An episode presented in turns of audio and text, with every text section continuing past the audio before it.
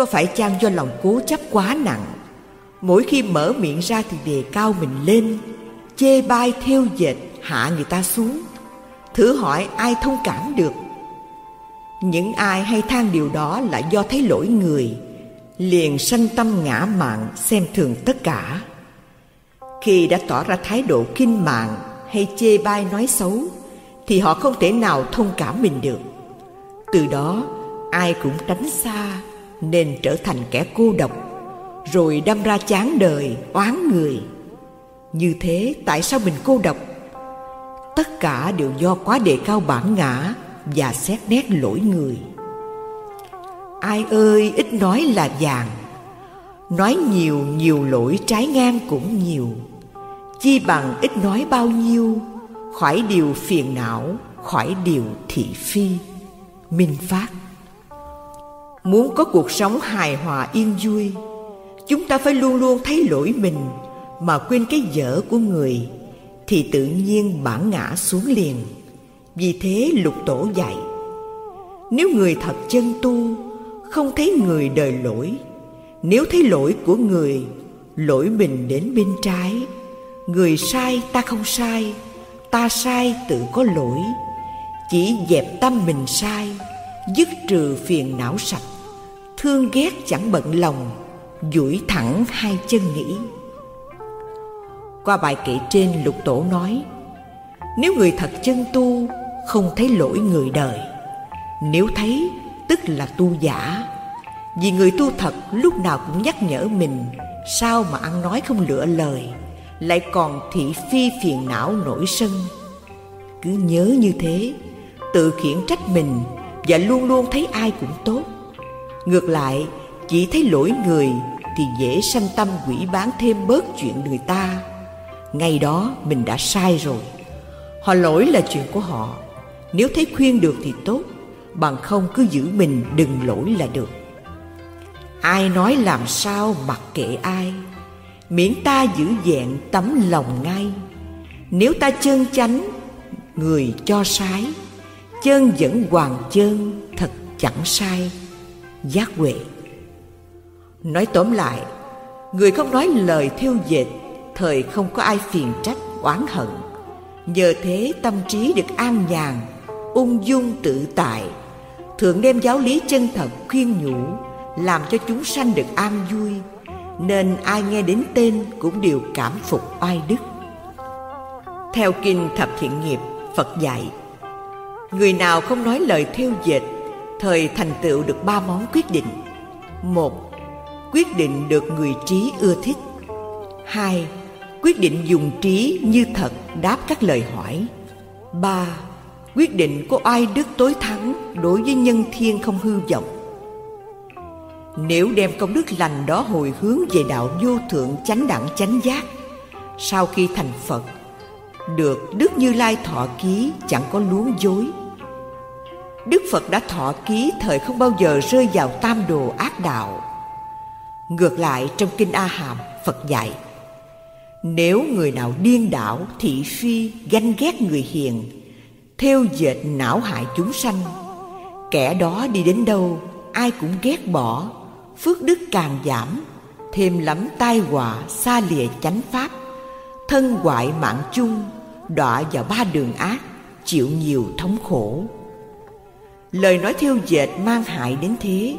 Người trí há chẳng ngăn ngừa lắm ư.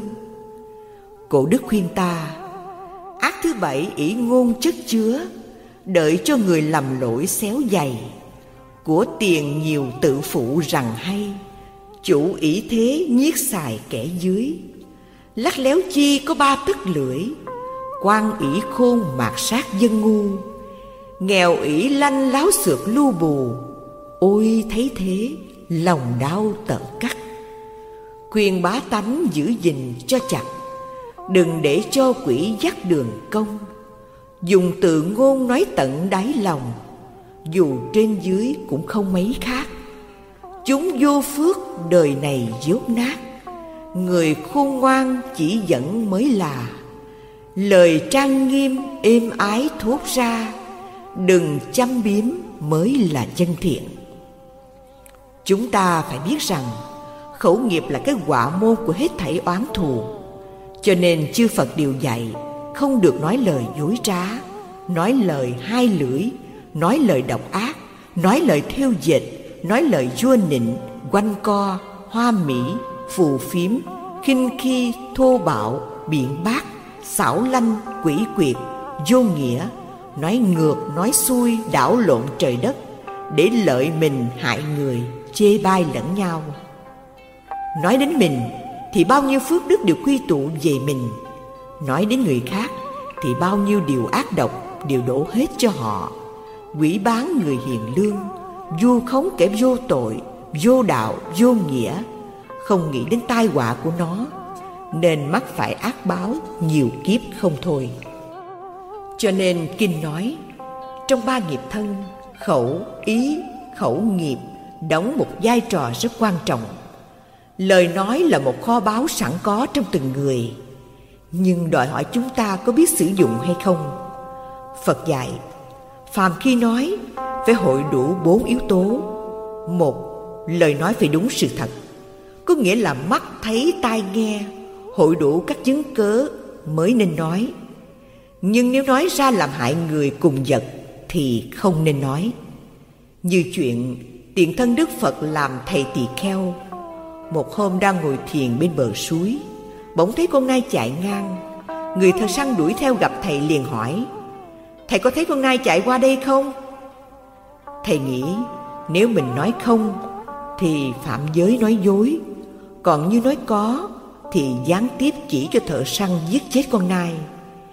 Thầy chợt nghĩ ra ý hay, liền đứng lên trả lời từ lúc tôi đứng lên chẳng thấy gì hết.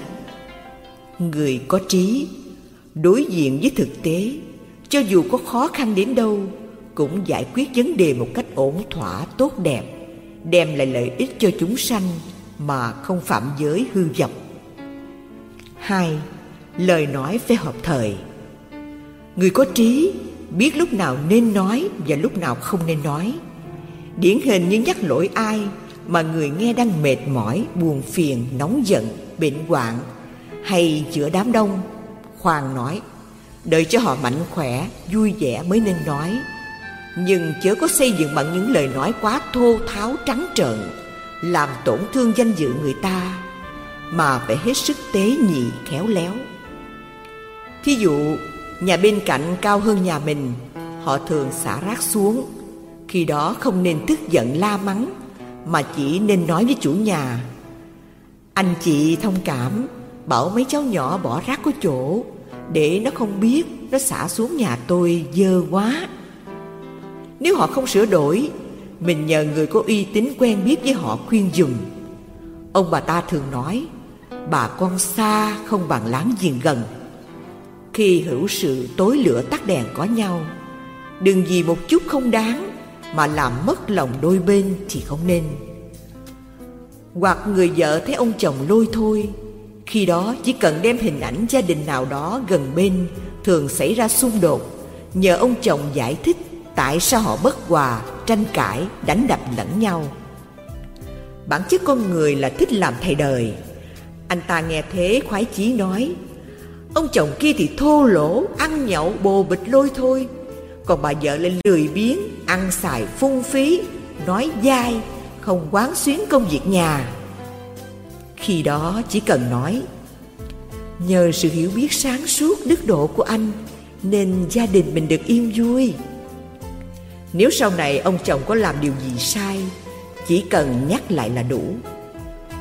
Không riêng chuyện vợ chồng, mà bất cứ trường hợp nào cũng nên đem phương pháp này ra áp dụng, đều có kết quả tốt đẹp đó là nghệ thuật cảm hóa người khác mà họ không biết.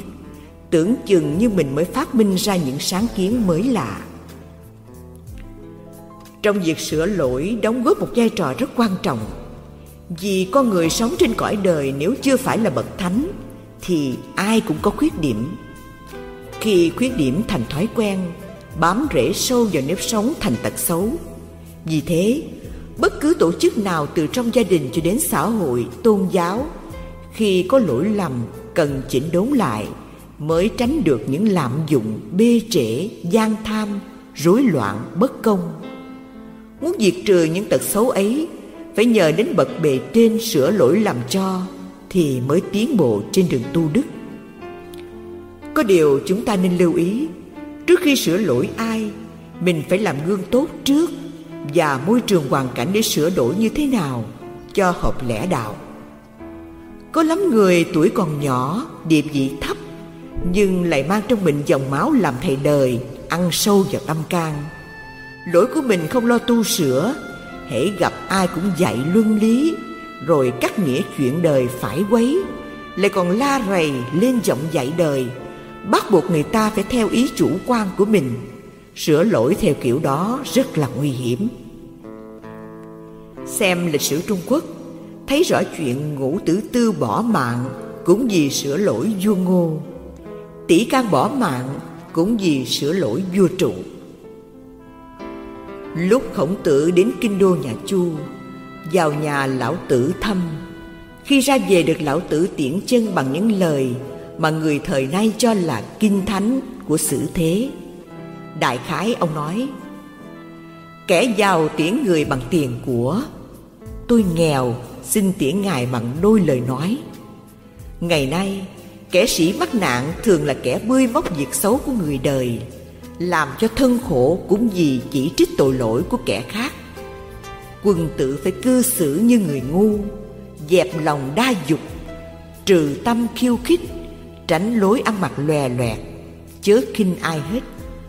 Khổng tử nghe qua vui cười thủ lễ cảm ơn nhờ nghe những lời thâm thúy của lão tử, nên khổng tử ẩn thân vào nơi yên tịnh, lo trước tác hơn là đi du thuyết. Sự nghiệp vĩ đại của ngài thành tựu được, phần lớn là nhờ ẩn cư, an bần lạc đạo. Truyện trên cho chúng ta thấy, khổng tử là một nhà hiền triết, mà còn phải cần những lời khuyên ấy để áp dụng trong đời sống. Còn chúng ta, tài đức bao nhiêu mà lại đi hết nơi này đến chỗ nọ chỉ trích, đã kích những lỗi lầm của kẻ khác. Nếu là người hiền trí, họ ý thức sửa sai, trái lại, chẳng may gặp kẻ hung dữ, độc ác, họ sẽ hãm hại ta. Bản chất con người, ai cũng giàu lòng tự ái. Đừng bao giờ hại tội người ta một cách trắng trợn. Thủ tướng người anh đã từng nói thượng đế hành phạt tôi thế nào thì phạt. Miễn đừng cho tôi một thằng bạn nói thẳng khuyết điểm của tôi. Cho nên khi sửa lỗi lầm của ai, ta nên bình tĩnh sáng suốt, mời họ ngồi vào bàn hòa giải trong tinh thần tôn trọng đối phương. Ta dùng cách nói khiêm tốn, hòa nhã thì người ta dễ chấp nhận hơn. Trái lại, nếu mình nói với giọng dao to búa lớn, xúc phạm người ta một cách quá đáng và chỉ trích với thái độ hách dịch, thì chắc chắn người nghe chống đối lại. Chứ ta đừng mong thuyết phục được ai. Người ác đến đâu, có lúc họ cũng lắng nghe tiếng nói của lương tâm, nhận ra lẽ phải. Từ xưa đến nay, có biết bao bạo chúa hiếu chiến, tàn sát lê dân. Nhưng có lúc, họ cũng biết lắng nghe lẽ phải. Lúc hạng võ đến thành ngoại quỳnh ra lệnh chôn sống tất cả thanh niên. Có một em bé 13 tuổi, tên cừu thúc đến nói với hạng võ. Muôn tâu bệ hạ Bệ hạ có nhận thấy rằng hễ hại ai thì người ấy hại lại, Thương dân thì dân thương lại. Hạng võ nghe lời nói phải, liền chỉ thị rút lại lệnh tàn sát, Rồi ra lệnh quân binh bảo vệ tài sản và mệnh sống của dân chúng. Ba Lời nói phải cẩn thận. Nghĩa là khi nói ra Phải đo lường tác dụng của nó tốt hay xấu Phía sau có di họa gì không. Nhiều người tuy không trực tiếp lấy dao, cầm súng đâm chém bắn giết người khác Nhưng họ lại đã kích nhau bằng những binh khí miệng lưỡi Còn lợi hại hơn cung tên giáo mát. Ở đời có nhiều người ăn nói độc địa Làm cho người nghe giống như bị ngộ độc, tủi nhục mà chết. Chúng ta nhìn cuộc sống xung quanh hay nghe đài xem báo, Thấy có nhiều câu chuyện không đáng nhưng lại đưa đến chết người. Như báo đăng tin, có bà nội nghi đứa cháu lấy tiền, liền chửi mắng nàng dâu. Mày đừng có dạy con tham lam giống dòng họ bên ngoài của nó. Cô dâu quá tức giận, Đè đứa con xuống đánh một hồi. Lỡ tay làm đứa con bị chết. Kết quả, người mẹ vô tù ngồi, Còn bà nội thì hối hận suốt đời. Trong xã hội, có vô số trường hợp rắc rối, Như trong sách ứng xử nói, Trong gia đình nọ có cậu con trai tên là Tấn. Cậu ta thường tụ tập bạn bè để đi ăn nhậu hút chích. Đã nhiều lần bị cha mẹ ngăn cấm nhưng Tấn vẫn tiếp tục ăn chơi sa đọa. Một hôm, Ông cha thấy Tấn dẫn bạn về nhà với bộ dạng say sưa. Ông vô cùng tức giận, Mắng Tấn trước mặt bạn bè. Mày là thằng mất dạy Tao nói hoài mà không nghe, Cứ đi ăn chơi hoài. Đồ ly lợm không biết xấu hổ, Sống chật đất, Mày uống thuốc độc chết phức cho rồi đi. Tấn tự ái tức giận, Buồn tuổi Lấy thuốc độc tự dẫn chết. Nên có câu, Chót lưỡi là kiếm phong tuyền, Giết người chẳng máu, Lụy phiền biết bao. Quý vị cố gắng lấy đạo đức khắc phục nghịch cảnh Chuyển hóa được thì tốt. Bằng không, Coi như đó là nghiệp mà mình phải trả. Nếu chẳng nghĩ thế, Thì dễ gây thêm ác nghiệp, Oan trái biết bao giờ mới trả hết. 4. Lời nói phải xuất phát từ lòng thương yêu chân thật. Muốn có lời nói trọn lành trong sạch, Mang niềm vui đến cho mọi người, Chúng ta phải có lòng từ bi hỷ xả Những lỗi lầm của người chung quanh. Khi đó mới là ái ngữ chân thật, Xuất phát từ lòng thương yêu, Ban niềm vui đến mọi người. Trong Kinh Tạng Nikaya, Phật dạy Người nào nói lời chân thật Bảo vệ sự thật của người khác Thực hành được như thế Mới gọi là biết hộ trì chân lý Thuở Phật còn trụ thế Một hôm có ông Bà La Môn đến hỏi Phật Thế nào là hộ trì chân lý? Phật đáp Người nào đối với chánh pháp có niềm tin bất động Từ bỏ lời nói dối trá, đâm thọc, thiêu dệt, thô ác Thường đem lời lành giáo hóa chúng sanh Đó là người biết hộ trì chân lý. Tám La Mã Không tham dục. Tham dục có nhiều loại như là tham tiền của Mê sắc đẹp, ưa danh vọng, địa vị, ham ăn uống, thích ngủ nghỉ Hoặc đam mê sắc tốt, tiếng hay, hương thơm, vị ngon, suốt êm dịu. Tham dục là nguyên nhân làm cho con người say mê, ràng buộc, khổ lụy và gieo khổ đau đến người khác, gây tạo vô số ác nghiệp vì thế, Phật bảo chúng ta phải tránh xa nó. Chúng ta ai cũng biết như tham tiền của, già ngọc, phải đầy đọa sát thân, lại thường dướng ách nạn, mất mạng. Thuở Phật còn tại thế, một hôm Ngài cùng chư vị tỳ kheo đang đi, bỗng thấy một túi vàng bên vệ đường. Phật bảo các thầy tỳ kheo, đó là rắn độc, mau tránh xa không khéo nó hại ta. Phật và chư tăng đi chưa bao xa. Có bốn người đi đến nhặt lên định đem ra chia. Nhưng họ bàn với nhau mình đang đói nên đi mua món gì ăn cho khỏe rồi chia cũng không muộn liền cử một người đi. Người đó trên đường đi, tự nghĩ số vàng đem chia làm tư uổng quá. Tốt nhất là mua thuốc độc trộn vào thức ăn cho chúng chết hết, ta sẽ hưởng một bình. Còn ba người ở lại cùng bàn tính với nhau, đợi cho nó mua đồ ăn về, đập cho chết. Còn lại ba chúng ta chia nhau. Kết quả người đi mua thức ăn vừa về tới đã bị đập chết. Xong ba người còn lại cùng nhau ăn mừng, rồi bị ngộ độc chết theo. Kênh kênh quà quà, thấy thi chết, đáp xuống cắn mổ ăn, cũng chết luôn. Nên có câu, Nhân tham tài tắc tử, Điểu tham thực tắc dông Chim tham ăn sa vào dòng lưới, Cá mê mồi mắc phải lưới câu. Ai ôi, phải nghĩ cho sâu, Sắc tài danh lợi, Nó đâu có bền. Mồi phú quý như tên độc dược. Bà dinh qua càng rước khổ đau. Đó là miếng mật trên dao. Ai mà tham nhiễm, liếm vào chết ngay. Còn tham sắc đẹp thì tốn tiền, hao sức, tâm thần bất an, ghen tuông, phiền muộn gây thù chuốc oán, tranh giành giết hại lẫn nhau, làm nước mất, nhà tan, cửa nát, biến mình thành người hèn yếu mù quáng ngây khờ phải chịu sự sai khiến thúc giục dưới mệnh lệnh của kẻ bày mưu. Như vào thời nhà chu u dương là người chìm đắm trong tựu sắc. Ngày đêm say mê nhan sắc tuyệt trần của bao tử, mà dẫn tâm giam vợ, đầy con, giết hại chuông thần. Cuối cùng mất nước. Đến vua ngô phụ sai cũng vì đam mê sắc đẹp của tây thiên mà mất cả giang sơn. Một khi con người ta đắm mình vào sắc dục thì mất hết lý trí, trở thành kẻ si mê, độc ác, tự làm hại mình, hại người, xa vào địa ngục. Suy cho cùng, sắc đẹp đó, cho dù nam hay nữ, nó chỉ là cái túi da, bên trong chứa đầy những thứ nhơ uế tanh hôi. Có gì đáng để cho chúng ta say mê?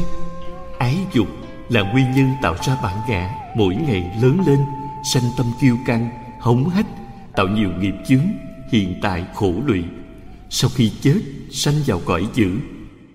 Người đắm say sắc dục, tự lao mình xuống hố. Người trí cắt trừ ái, bỏ mọi dục không màng. Thấy sắc tâm mê tưởng, chẳng xét lẽ vô thường. Người mê cho là đẹp, giả dối lại yêu thương. Đắm mình trong dâm lạc, tâm kéo kén khác chi. Người trí huệ dứt hẳn hết khổ não sầu bi, người tâm trí buông lung. Dâm nhơ cho là sạch, tình ân ái sâu nặng là lao ngục trói trăng. Người tỉnh giác trừ dâm, bất tình quán để tâm. Nhờ đó khỏi lao ngục và chết dứt tận mầm. Kinh pháp cú. Tham danh vọng phải vào lòn ra cuối, lao tâm nhọc sức khi được rồi, lại sợ kẻ khác hãm hại. Lúc nào cũng phập phòng lo sợ, cho người canh gác, chẳng khác nào kẻ tử tù. Nhưng thiên hạ nào ai biết, cứ mãi lo tranh giành. Nên có câu, danh tiếng lẫy lừng, danh tiếng hại. Tuổi tên lừng lẫy, tuổi tên trù. Bao phen bay nhảy, bao phen dài. Mấy trận tài khôn, mấy trận ngu. Hay là, có tài mà cậy chi tài, chữ tài liền với chữ tai một dần.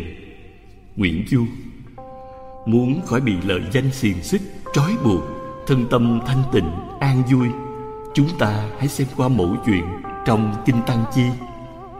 Chuyện kể, thuở phật còn tại thế, có vị hoàng tử tên là bạc đề xuất gia tu học trong giáo pháp của đức thế tôn. Một hôm đang hành thiền ngài thấy rõ sự lợi ích của đời sống phạm hạnh, liền thốt lên, hạnh phúc thay, hạnh phúc thay.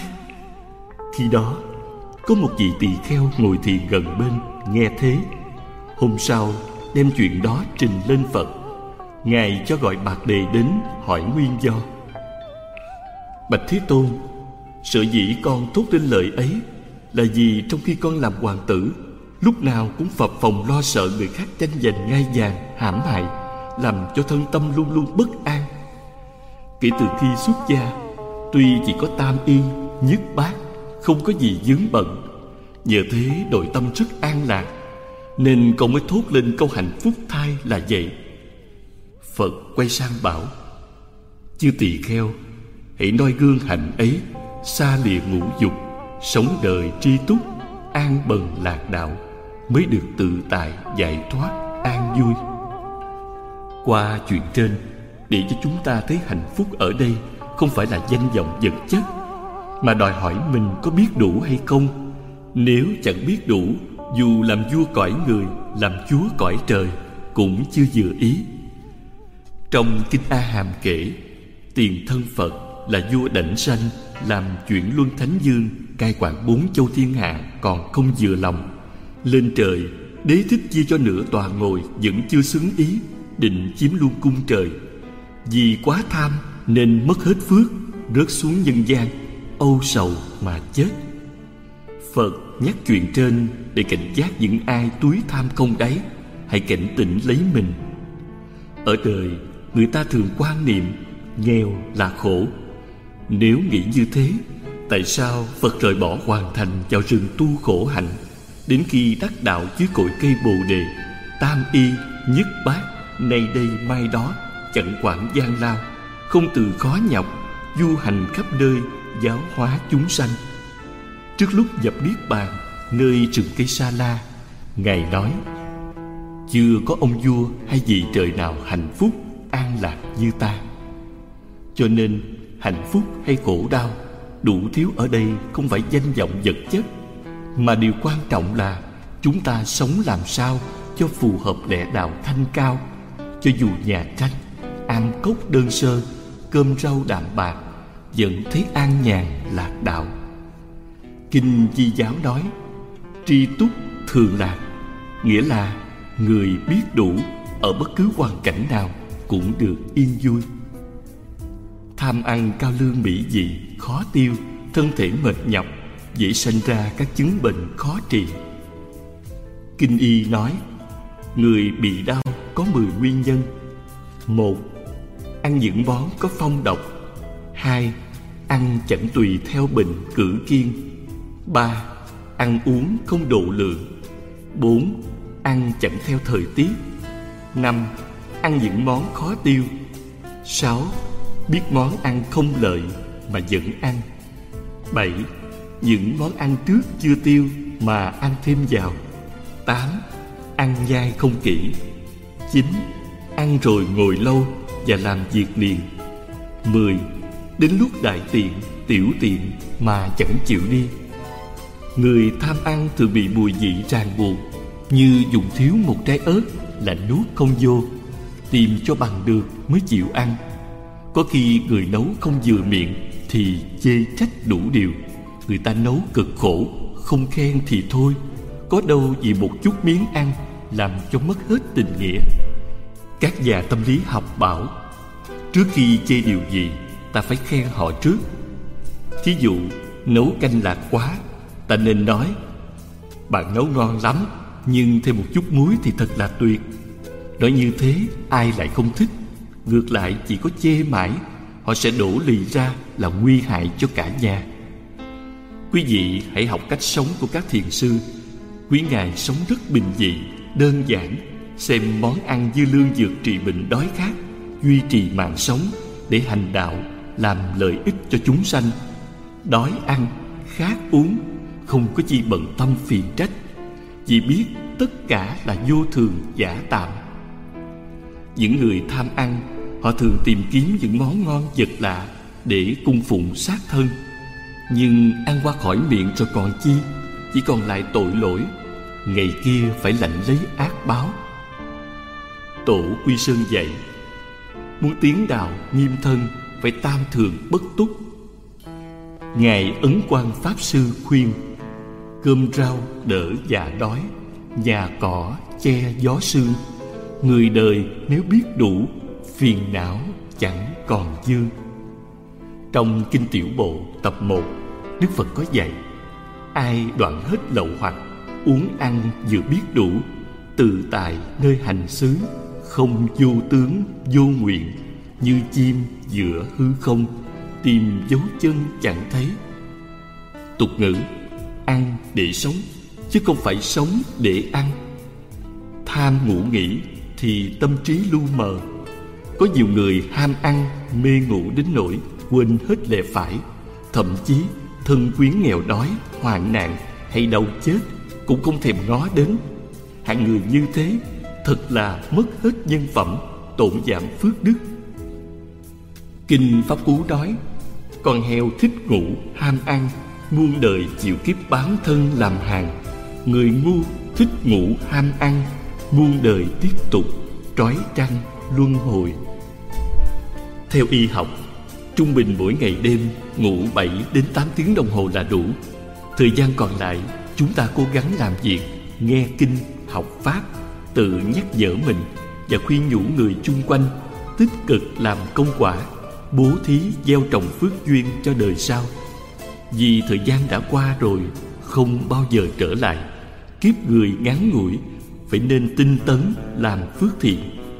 Nếu mãi lười biếng, hẹn hò e rằng đến khi tử thần gõ cửa đi vào cõi dữ, lúc đó ăn năn, muốn làm lành thì đã quá muộn màng. Kinh di giáo, phật dạy các hàng đệ tử, ngày thời siêng năng tu tập các pháp lành, chớ bỏ sai thời. Đầu đêm cuối đêm, phải tinh tấn tụng kinh, niệm phật, ngồi thiền. Đừng vì nhân duyên ngủ nghỉ, luống qua một đời. Phải nhớ giặc vô thường đang trình giết người hơn kẻ oan gia. Hãy mau tỉnh ngộ, sớm cầu diệt độ. Ngoài ra, có nhiều người còn đam mê đủ thứ, nào là hương thơm, cảm xúc êm dịu, tiếng hay. Có người mê đến nỗi nếu là bộ phim đó, giọng ca nọ mới chịu. Ai chiếu phim, bắt đại khác, liền đổi giận chửi rủa đủ điều. Ôi, thật là mê muội vô cùng muốn có cuộc sống hài hòa, chúng ta phải tu hành hỷ xã, tùy thuận lẫn nhau. Khi gặp cảnh trái ý nghịch lòng, ta phải bình tĩnh quán sát lời phật dạy. Ngũ dục, lục trần là pháp loạn tâm, tổn hao sức khỏe đều nguy hại cho lòng đạo cả. Nếu ta thấy rõ các pháp không thật, thì tâm ta liền trở nên an lạc. Sở dĩ con người khổ là do lòng cố chấp quá nặng như khi hương thơm đến, nảy sinh ưa thích, hôi thối tới liền bực dọc, tức giận. Muốn khắc phục, phải tịnh tâm, để thấy tự tánh nó không thật. Đủ duyên thì đến, hết duyên liền mất. Nhìn lại thân ta cũng là nhơ uế, có chi phải bận tâm buồn phiền, không giải quyết được gì. Tốt nhất lo dọn dẹp hoặc tránh né hay hơn là phiền trách. Cho đến xúc chạm, những gì êm ái, mịn màng thì sanh tâm say đắm, thô cứng lại chán ghét.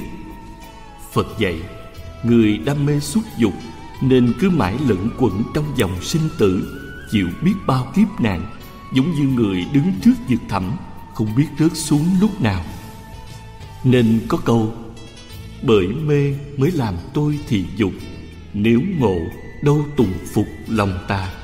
Dục ta đều hại người ta, dục là thống khổ ta là trầm luân. Dục thường vì sát thân khởi xướng, ta thường vì vọng tưởng sinh ra. Cả hai đều thứ mắt lòa, lại gần thấy đẹp hại xa không lường. Hay là, nhãn thấy sắc thường hay bận biệu tai ưa nghe lắm điều âm thinh mắt với tai đều chọn đẹp xinh, còn lỗ mũi ưa mùi êm dịu đồ thơm tho nó ưa nó chịu. Chốn xạ hương hay lết lại gần. Lưỡi ưa ngon là chuyện ân cần. Đồ ngọt béo, nó ưa nó mến. Thân tham sướng, muốn tiền của đến. Đặng ăn xài cho vị tấm tình. Ý thì ưa sửa sắc soi hình, với chức phận cho cao, cho quý. Sáu đường ấy ở trong tâm ý, ta mau mau dứt đó cho rồi thì tòa sen mới đặng đứng ngồi, cho thông thả, hưởng mùi sen báo. Cổ đức, thì văn cho chúng ta biết, nếu lục căn của mình được thanh tịnh, ngay đó là bồ đề niết bàn tịnh độ, không cần tìm ở đâu xa. Phật pháp vốn ở thế gian, trong đời giác ngộ, chớ tìm đâu xa. Bồ đề, cuộc sống quanh ta, bôn ba cầu ngộ chỉ là uổng công. Pháp bảo đà kinh, trần nhân tông cũng nói, ở đời vui đạo hãy tùy duyên, đói đến thì ăn, mệt nghỉ liền, trong nhà có báu thôi tìm kiếm, đối cảnh vô tâm chớ hỏi thiền. Bởi trong cái dòng tâm, nó có cái chân tâm ở sẵn trong đó, không cần tìm ở đâu xa. Cho nên ngài nói, trong nhà có báu thôi tìm kiếm. Nhưng khi nào của báo đó nó mới hiện ra, chỉ khi nào lục căn đối với lục trần không sanh ra niệm nào hết, giữ tâm bình thường, đó là thiền, là kiến tánh rồi, còn tìm ở đâu nữa? Cũng như sóng không lìa nước, khi gió lặng thì sóng tự nhiên sẽ yên. Sóng gió dĩ như phiền não vô minh, nước trong yên tịnh dĩ như niết bàn thanh tịnh, chân như vậy chân như vậy. Chân như vậy. Chân như vậy. Trái lại, lục căn còn tham đắm, trụ chấp, dính mắc, lục trần. Đó là nguyên nhân gây ra ác nghiệp. Sáu căn tiếp với sáu trần, gây ra tội lỗi không ngừng một giây. Nơi bể khổ bơi vào lặng hụt chốn tà đồ mãi dục chân bon. Đam mê nhân ngã bằng non, đi con đường quấy, bỏ con đường lành.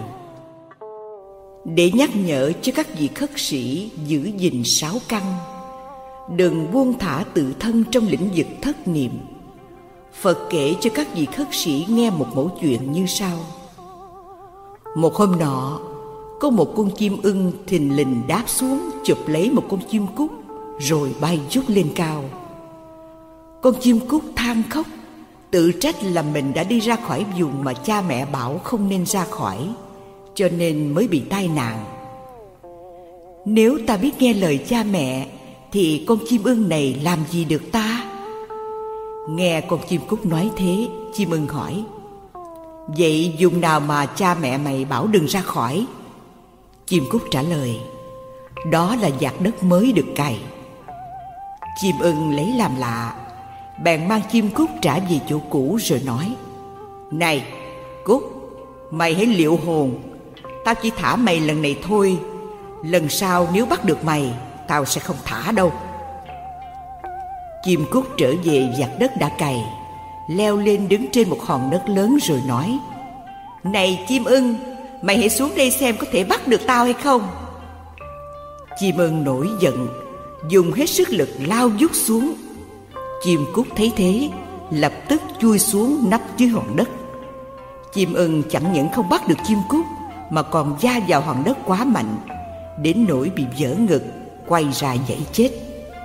Này các vị khất sĩ, người tu hành phải an trú trong chánh niệm, hộ trì sáu căn cho nghiêm chỉnh rời khỏi lãnh vực chánh niệm, tức là đi vào lãnh thổ của ma dương, thế nào cũng bị tai nạn.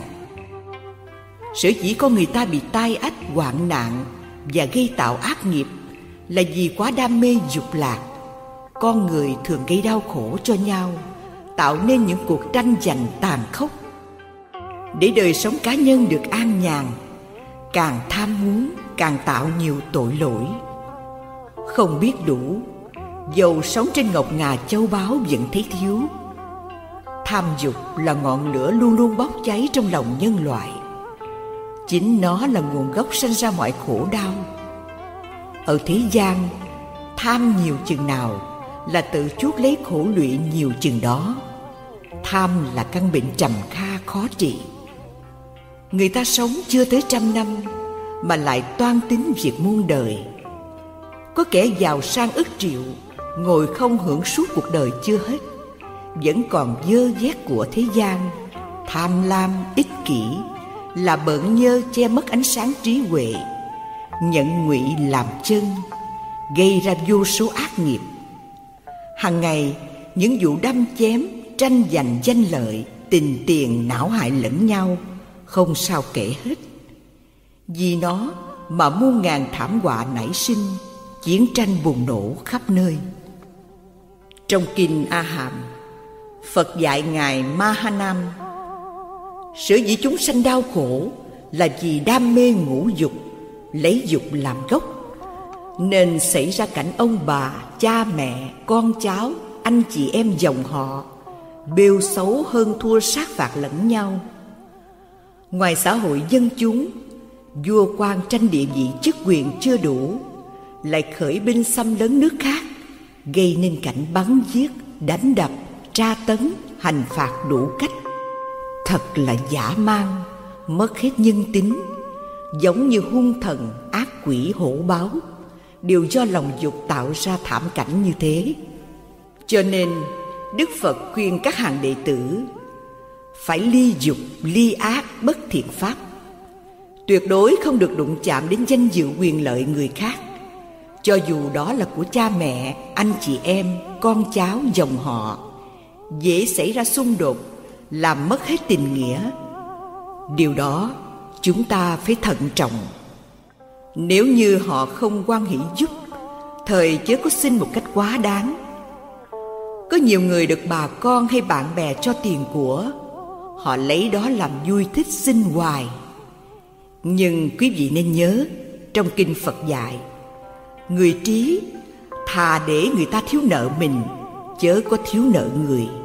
Kiếp sau phải trả gấp nhiều lần. Trong lương hoàng sám nói oán thù xuất phát từ trong gia đình, thân bằng, quyến thuộc.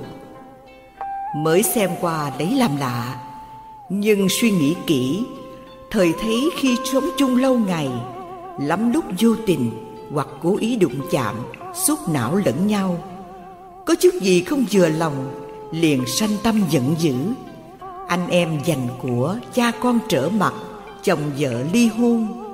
Ông bà cha mẹ thường trách con cháu, hoặc con cháu phiền trách ông bà cha mẹ. Cho đến anh chị em dòng họ, hết thảy đều trách móc khiềm hận lẫn nhau. Nếu nhà giàu có, thì đua nhau đến xin. Càng xin càng lấy làm không đủ xin mãi người ta không cho. Trở lại ôm lòng oán hận, tìm cách trả thù kết oán, đời đời không thôi. Thế mới biết, oán thù ba đời không ai xa lạ. Đều là bà con thân thiết chúng ta, là nhóm oan gia. Nên có lời khuyên, xin nhiều người ghét kẻ phiền. Xin mà chẳng đặng, ta liền buồn ngay vậy nên ta chớ xin ai, đặng cho an lạc khoan thai nhẹ nhàng. Để xây dựng hạnh phúc cho nhân loại, đức phật khuyên chúng ta ít muốn biết đủ, bố thí để diệt trừ tánh tham. Nhưng có người bố thí rất nhiều mà lòng tham vẫn còn, là tại vì họ bố thí để mong cầu phước báo gấp muôn lần của đã thí. Đó chỉ là tích phước về sau chứ không dứt tánh tham. Muốn đoạn trừ tánh tham, phật dạy, phải bố thí tam luân không tịch. Nghĩa là không thấy mình thí, vật thí và người thọ thí, làm cho chúng sanh hết khổ là mình vui. Không mong cầu chi hơn, nguyện đem phước lành đó, hồi hướng về đạo vô thượng bồ đề. Bố thí như thế mới phù hợp lời phật dạy. Dứt hết phiền não, tham lam mau thành tựu đạo quả. Là phật tử phải nên giác ngộ, ham muốn nhiều khổ lụy càng sâu. Nhọc nhằn sinh tử bấy lâu, đều do tham dục dẫn đầu gây nên. Tâm ít muốn giữ bền đạo nghiệp, hạnh vô vi không tiếp nghiệp duyên. Tự nhiên sẽ hết não phiền, an vui tự tại giữa miền nhân gian.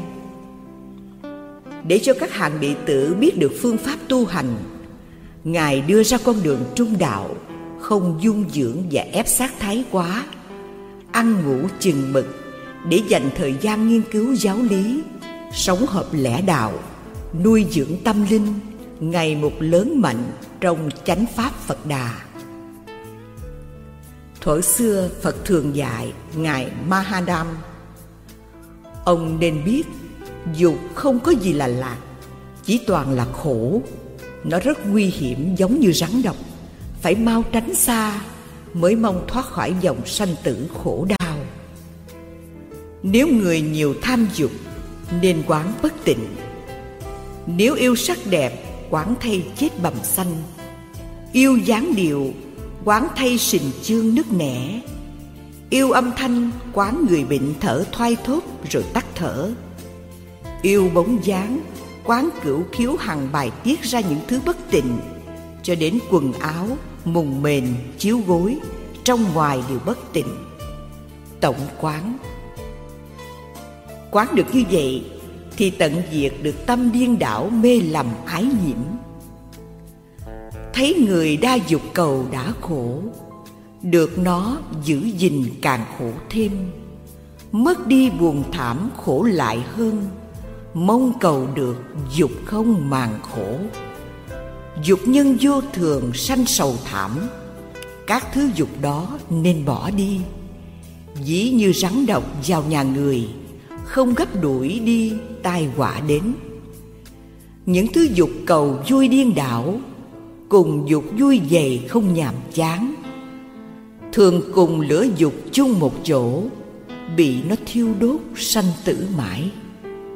Phật xưa cảnh tỉnh các đệ tử, ly dục, ly ác bất thiện pháp.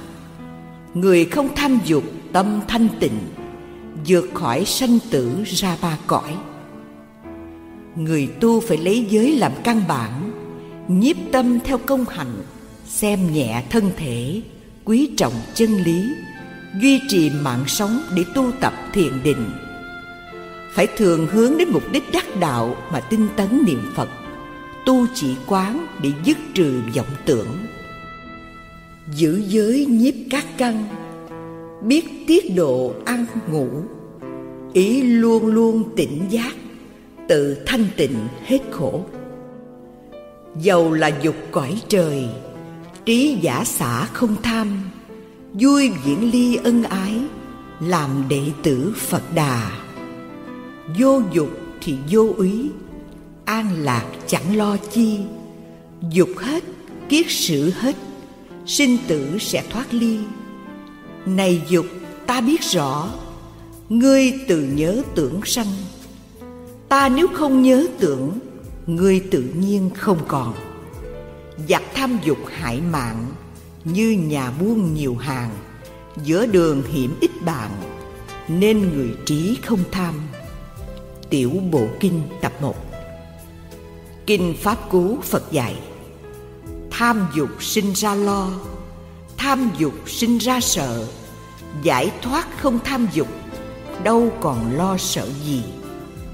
Nói tóm lại, nếu người nào cũng biết đủ, đổi cái ham muốn hung ác tội lỗi ích kỷ hại nhân, hại vật ra, làm cái ham muốn từ bi, hỷ xả, bình đẳng, lợi người, lợi vật, lợi tất cả chúng sanh. Thì từ trong gia đình cho đến xã hội, không còn kẻ giàu mạnh, đàn áp người nghèo yếu. Có như thế, cảnh đời mới được thanh bình, an lạc. Kinh thập thiện nghiệp phật dạy, nếu ai xa lìa tham dục thời thành tựu được năm món tự tại. Một, ba nghiệp tự tại, các căn đầy đủ. Hai, của cải tự tại, oán tặc không thể cướp đoạt. Ba, phước đức tự tại, tùy lòng ưa muốn vật dụng đầy đủ. Bốn, dương dị tự tại, đồ vật quý lạ đều được dân hiến. Năm, những vật đã được thù thắng gấp trăm lần chỗ mong cầu vì thuở xưa không ganh ghét bỏng sẻn. Đó là năm món tự tài. Nếu đem hồi hướng về đạo vô thường chánh đẳng chánh giác, sau khi thành phật, được ba cõi hoan hỷ cung kính cúng dường.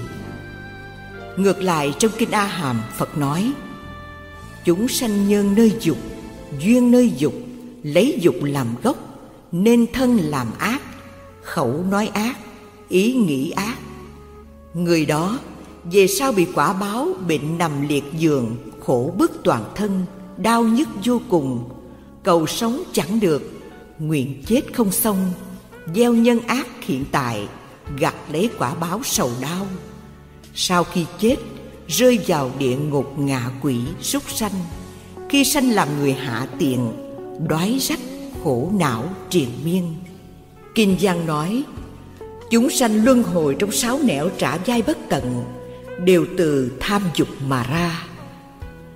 Tha ngươi trong kinh phật đã chỉ rõ sự tai hại của tham dục. Chúng ta chớ có buông lung gây tạo ác nghiệp, mà phải ăn năn sám hối. Những tội đã làm nguyện xin trừ diệt, những tội chưa làm thề không dám làm. Người có nhiều tội lỗi mà chẳng biết hổ thẹn. Tội dồn đến thân, như nước chảy về biển, lâu ngày thành sâu nặng.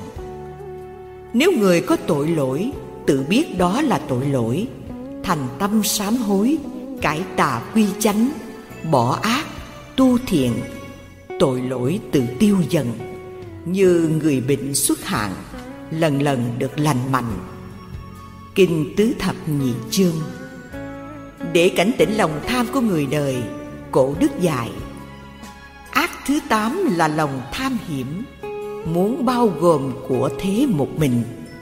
Tham nhà cao cửa rộng thân dinh tham giường ruộng cò bay thẳng cánh. Thấy của người thèm khô nước miếng, tính làm sao lường gạt lấy đi. Sẵn túi tham bất cứ chuyện gì, giàu tốt xấu cũng là dồn chứa. Nhớ lời phật khi xưa dạy sửa của thế trần như mật dính dao. Kẻ tham ăn kê miệng liếm vào, chừng đứt lưỡi mới là hối hận. Tham của thế làm điều tàn nhẫn, nhắm mắt rồi đâu có mang theo. Tham tiền tài thường dưỡng nạn eo, tham sắc đẹp nhà tan cửa nát. Lúc tận số, nằm trơ một xác, gẫm kim tiền phụ bạc bất tài. Không làm cho ta được sống dai, lại chẳng bước tiễn đưa một bước. Thà nghèo thanh hơn giàu mà trượt, lo dung trồng cội phước về sau. Muốn trừ tham phải liệu cách nào? Phải bố thí diệt lòng ích kỷ. Tâm chánh niệm thường thường suy nghĩ, vật ở trần như bọt nước làng mây. Thân ta còn dài đó mai đây, của ấy cũng khi tan khi hiệp. Chín không sân nhuế. Sân nhuế là tính nóng nảy giận hờn. Hễ ai nói động đến mình một chút hoặc làm trái ý nghịch lòng liền sân si, sừng sộ phẫn nộ chống đối tới cùng.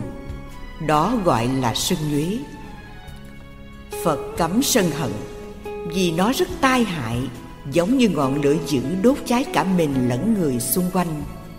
Vì thế, trong kinh hoa nghiêm nói, nhất niệm sân tâm khởi bá dạng chướng môn khai. Nghĩa là, một niệm sân nổi lên thì trăm ngàn cửa nghiệp chướng đều mở ra thật vậy, có lắm người không ngăn được cơn tức giận, đánh đập vợ con đến nỗi tàn tật, đốt phá của cải rồi ân hận suốt đời. Cũng có người lắm lúc không làm chủ tánh nóng giận của mình, dẫn đến tình cốt nhục chia lìa, nghĩa vợ chồng phân ly, bản thân trở thành thù hận. Vì thế, khổng tử dạy, thiên tử không nhẫn, nước tiêu hư, chư hầu không nhẫn mất thừa mạng quan lại không nhẫn bị hình phạt. Vợ chồng không nhẫn tình ý xa. Anh em không nhẫn chia lìa nhau. Tự thân không nhẫn họa đến thân. Ngài dạy tiếp. Thiên tử nhẫn nước không hư. Chư hầu nhẫn nên việc lớn. Quan lại nhẫn nên chức vị. Vợ chồng nhẫn tình chung thủy anh em nhẫn nhà giàu sang. Bằng hữu nhẫn danh không hư tự thân nhẫn không hòa hoạn nhẫn nhẫn nhẫn tất cả ác duyên dứt nhịn nhịn nhịn buông tay ngàn họa đều tiêu. Tục ngữ có câu một câu nhịn chính câu lành. Trên đời có nhiều người giận một cách phi lý như có một anh thợ mộc lỡ tay làm hư đồ liền nổi giận. Miệng vừa nói tay vừa đập. Mày hư tao cho hư luôn. Vì thiếu đức kiên nhẫn nên biết bao người bỏ dở dang công việc giữa chừng một cách đáng tiếc. Đối với việc làm mà không khắc phục được thì làm sao hài hòa với những người cộng sự? Ngoài xã hội chúng ta thường thấy những cuộc tranh tụng giữa hai bên cha mẹ vợ chồng vì thiếu niềm tin nên xảy ra tranh cãi. Kết quả là đưa đến khổ đau. Đều do lòng cố chấp, bảo thủ, thấy lỗi người mà ra. Như bà vợ thì muốn ông chồng đừng uống rượu, hút thuốc. Còn ông chồng lại bảo vợ đừng có cằn nhằn, ăn xài. Nhưng thử hỏi, Tự bỏ cái tật của mình coi có được chăng? Nói như thế không có nghĩa là ai muốn làm gì mặc kệ. Nếu thấy việc chi không tốt, Làm tốn hao tiền của sức lực, Ta nên cố gắng khuyên nhắc lẫn nhau. Nếu không được, Coi đó là nghiệp, Ráng nhẫn nhịn trả cho rồi, Tranh cãi làm chi cho sanh sự lôi thôi. Như mẫu chuyện trong sách giáo dục gia đình nói, Có anh chàng tên là Nhu có cô vợ tánh tình hung dữ lại nói dai vô cùng. Việc không đáng cứ nói mãi Nhưng anh vẫn tự nhiên Coi như chẳng có chuyện gì xảy ra. Nhờ hiểu đạo Lấy nghịch cảnh rèn luyện đức nhẫn nại Nên gia đình được bình yên. Sở dĩ con người ta đau khổ Là vì không chấp nhận sự thật Vui chịu với nó. Thí dụ như ông bà thấy con cháu làm ồn Thời bực mình la rầy, chửi rủa Vô tình tập cho mình thói quen Lâu ngày thành nghiệp. Khi đó khó mà sửa đổi. Nếu chúng ta biết an nhẫn Lấy sự ồn ào của chúng làm vui Thì vẫn vui như thường. Cũng như cái nhà của mình đâu có hẹp Nhưng nếu chú rể về ở chung Thì anh chị em bên vợ cảm thấy chật Là vì tâm ích kỷ, hẹp hòi. Che mờ lý trí, đạo đức Đánh mất hết tình nghĩa. Có nhiều người nói Nhìn kẻ có thế lực Lớn tuổi hơn mình Dễ hơn là nhìn những người yếu kém Nhỏ tuổi như con cháu. Quý vị nói như thế Không đúng nghĩa chữ nhẫn Mà nhẫn ở đây là chấp nhận và cảnh ngộ nhìn chịu sự mắng nhiếc khinh bỉ kẻ yếu kém nhỏ tuổi hơn mình. Người như thế mới gọi là nhẫn nại cao quý trong kinh a hàm nói, xưa có trận giặc giữa atula và chư thiên. Lúc đó, đế thích thắng trận, bắt được atula dương trói tại cột cờ. Atula dương chửi mắng, nhục mạ đế thích đủ điều. Nhưng ngài vẫn nhẫn nại, không nói lại lời nào. Khi đó, người hầu đế thích bèn nói kệ, tại sao thiên đế sợ? Tự tỏ mình yếu kém tu chất mắng trước điện vẫn im lặng để nghe. Đế thích đáp không phải ta sợ chúng đâu mà vì ta nghe lời phật dạy. Người nào có thế lực mà nhẫn nại sự chửi mắng của kẻ dưới tay mình đó là người cao thượng có sức hùng mạnh. Vì thế nên ta nhẫn nại. Bấy giờ Đế thích điền dùng bài kệ đáp lời người hầu. Nó chẳng có sức mạnh Ta nào có sợ chi? Lẽ đâu hàng đại trí Cùng kẻ ngu tranh luận? Khi đó Người hầu đọc bài kệ trình đế thích. Nay không trị kẻ ngu Sợ sau này khó nhẫn. Hãy trừng trị nó ngay Cho nó tự sửa lỗi. Bấy giờ Đế thích vì người hầu mà nói kệ. Người ngu không hiểu biết Cho ta là sợ hãi Ta quán để nhất nghĩa. Nhẫn nhục là bậc nhất, Ác trong các điều ác. Giới sân lại sinh sân, Giới sân mà không sân Là chiến thắng tột đỉnh. Nếu có người tranh luận Không đáp là hơn hết, Ta thường nói Người trí không tranh với kẻ ngu. Ai tu hạnh từ bi, trí huệ không giận hờn, họ mắng người trí nhịn, người trí thắng kẻ ngu. Phàm người có hai việc, vì mình và vì người thấy người không tranh luận, cho là họ ngu ngốc. Nếu người có sức lớn, nhịn được người không sức sức ấy là bậc nhất. Hơn hết trong sự nhẫn, người ngu bảo có sức sức ấy không phải sức. Nếu người được sức nhẫn, sức ấy là vô địch. Đó là điều chúng ta cần biết để mở rộng lòng quảng đại, nhẫn nại. Vì nhẫn là pháp lành đệ nhất thế gian và xuất thế gian. Nhờ tu hạnh nhẫn, người phật tử tại gia làm nên sự nghiệp, gia đình hạnh phúc, yên vui. Người xuất gia mau thành công đắc đạo. Như chuyện ông Thuấn, Có cha là cổ tẩu, Mẹ mất sớm nên cha cưới vợ kế. Sanh được đứa con trai tên là Tượng. Bất hạnh cho ông Thuấn Là thường bị mẹ ghẻ chửi mắng, đánh đập, hãm hại đủ cách. Một hôm, Bà ta dùng lời đường mật nói với cổ tẩu, Bảo Thuấn vào lịch sơn cày ruộng. Nghe lời vợ, Cổ tẩu Bảo Thuấn đến đó cày trong ba ngày cho xong, Nếu không xong thì trị tội. Ông Thuấn đến nơi, Nhìn thửa ruộng mênh mông, Cài ba ngày làm sao rồi, Liền òa lên khóc Cảm động đất trời. Doi trong rừng ra cày ruộng, Chim xuống nhổ cỏ Trong ba ngày là xong, Về phục lĩnh cha. Vua nghiều nghe danh hiếu, Liền cho mời Thuấn về triều, Gả hai cô con gái là Nga Hoàng và Nữ Anh, Rồi nhường ngôi cho Thuấn lên làm vua. Lấy đức giáo dân, Nên thiên hạ được thái bình. Âu ca lạc nghiệp. Cha nhu nhược Mẹ độc ác, Em ngạo nghễ. Nhưng ông Thuấn vẫn nhẫn nhịn, Không hề oán trách. Nhờ thế, Gia đình được êm ấm, Làm nên sự nghiệp và hiếu đạo.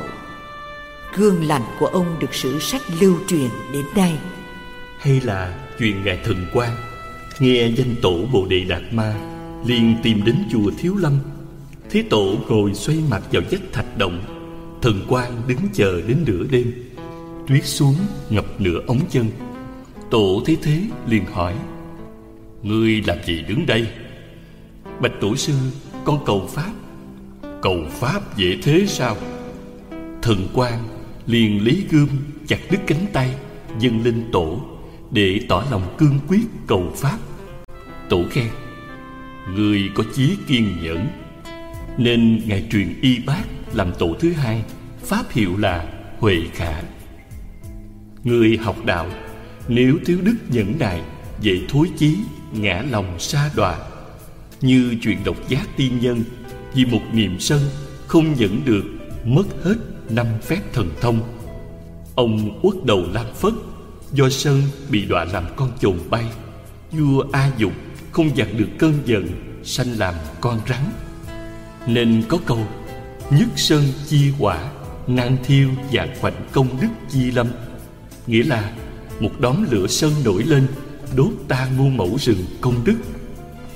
Thuở phật còn tại thế, ngài từng dạy tứ chúng. Các con phải biết rằng sân hận rất nguy hiểm, còn hơn lửa dữ.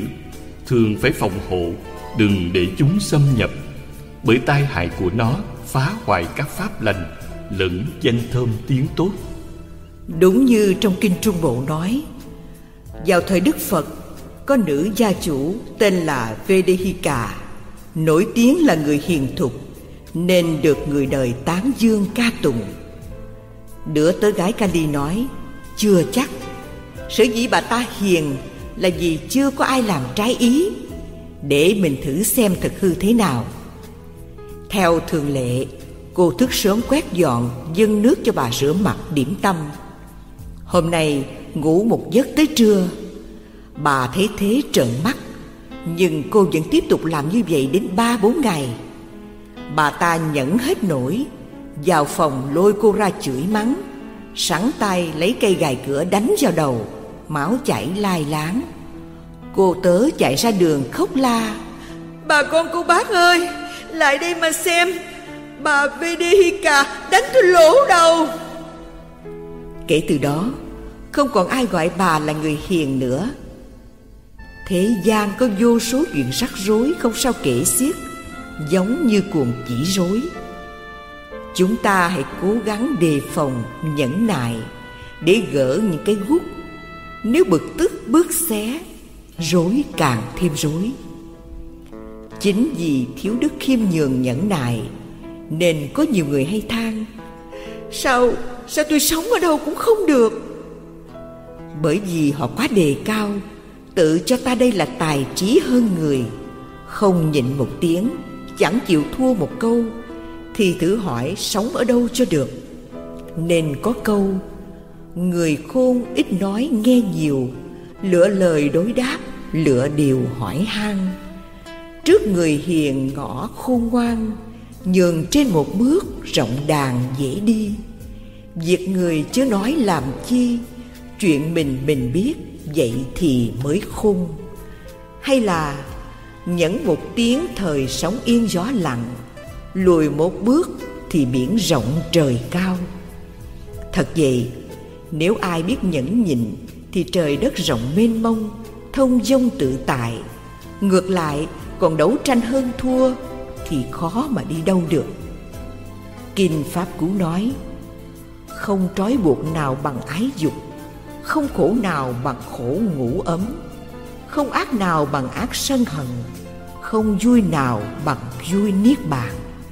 Nên phật dạy, nếu người nào ôm lòng sân hận là tự ngăn thánh đạo, mất công đức lớn, đời này và đời sau không thấy được điều gì vui thú. Chúng ta hãy suy nghiệm qua câu chuyện trong kinh hiền ngu sau đây để rút ra kinh nghiệm trong khi tu tập ngõ hầu ngăn ngừa quả xấu về sau. Chuyện kể, vua ba tư nạp có cô con gái tên là kim cương. Thân hình sần sự, giống như da cóc. Ai nhìn thấy đều kinh tởm, tránh xa. Cho nên đức vua không cho công chúa ra ngoài, vì sợ người ta biết cho ông là người thất đức nên mới có con như thế.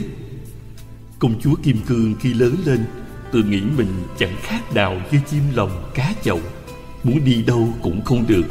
Thậm chí, nghe nói đức phật ra đời, định đến nghe pháp để tu hành vẫn không được. Một hôm, nghe tỳ nữ nói, phật có tam minh lục thông, chúng sanh khẩn cầu ngài đều được cứu giúp. Công chúa liền bảo tỳ nữ mua sắm hương hoa, lập bàn hương án, hướng về linh thú sơn, thành tâm đảnh lễ cầu xin phật từ bi chỉ giáo cho con biết cách tu hành hóa giải ác nghiệp. Động bối tự tâm đức phật dùng thần thông bay đến ngự trên hư không hào quang sáng chói. Công chúa nhìn lên thấy phật có 32 tướng tốt 80 vẻ đẹp trong lòng vô cùng hoan hỷ đảnh lễ thưa rằng bạch đức thế tôn do ác nghiệp gì con lãnh thọ thân hình thô xấu thế này? Nhân đó phật nói hồi thời quá khứ có ông trưởng giả thường phát tâm cúng dường bố thí.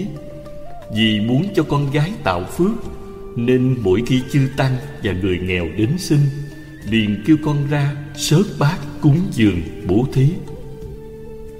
Một hôm không may cho cô con gái gặp phải vị Bích Chi Phật bị bệnh cùi Thân hình lở loét. Cô ta nổi giận sanh tâm kinh mạng chê vị Bích Chi Phật là xấu xí, hôi tanh nên nhòm gốm phiền trách. Sớt bát rồi, sao ông không mau đi? Hôi quá chịu không nổi.